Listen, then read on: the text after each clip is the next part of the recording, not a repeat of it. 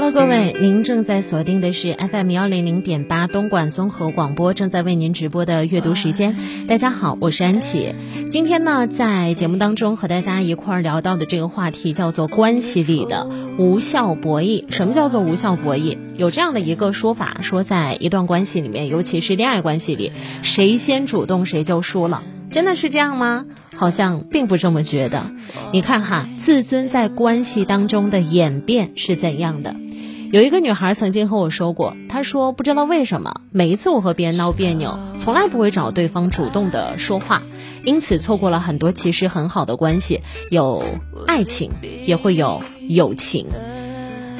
她呢，特别想改掉这个毛病。女孩自我剖析说，嗯，这个问题可能会和我的。妈妈有关，小时候每一次和妈妈闹完别扭，她自己还气鼓鼓的。妈妈一转脸就和没事人一样和她搭话，问她说：“哎，你晚上要吃什么？”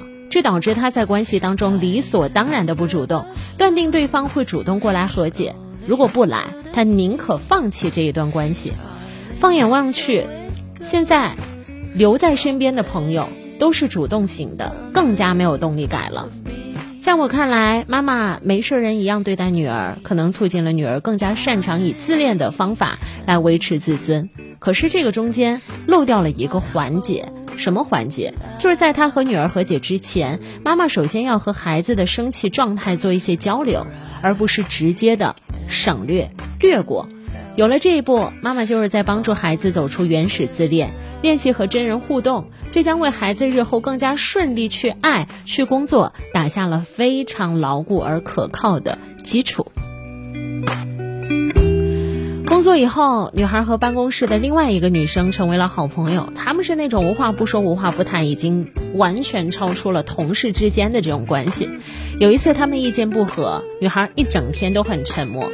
后来那个女同事跑过来说：“如果我有罪，请让法律制裁我，而不是你不理我。”非常好的来化解到了这个毛病。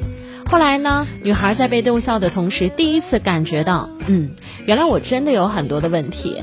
然后一阵熟悉的内疚感袭来，好像当年看到那个没事儿的妈妈一样。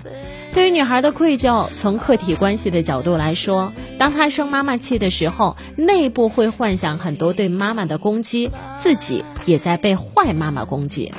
而现实当中，求和解的妈妈立刻会变成好妈妈，她还来不及撤回对于好妈妈的攻击，进而体验到了内疚。这种感觉就和我们常说的“你欺负一个好人，良心真的不会痛吗？”这种说法如出一辙。所以。不主动修复关系或者不要关系，可以让他不必再次面对这部分的内疚，但这显然会阻碍我们进一步的发展。只有意识到了，你才会有机会、有条件继续往前走啊。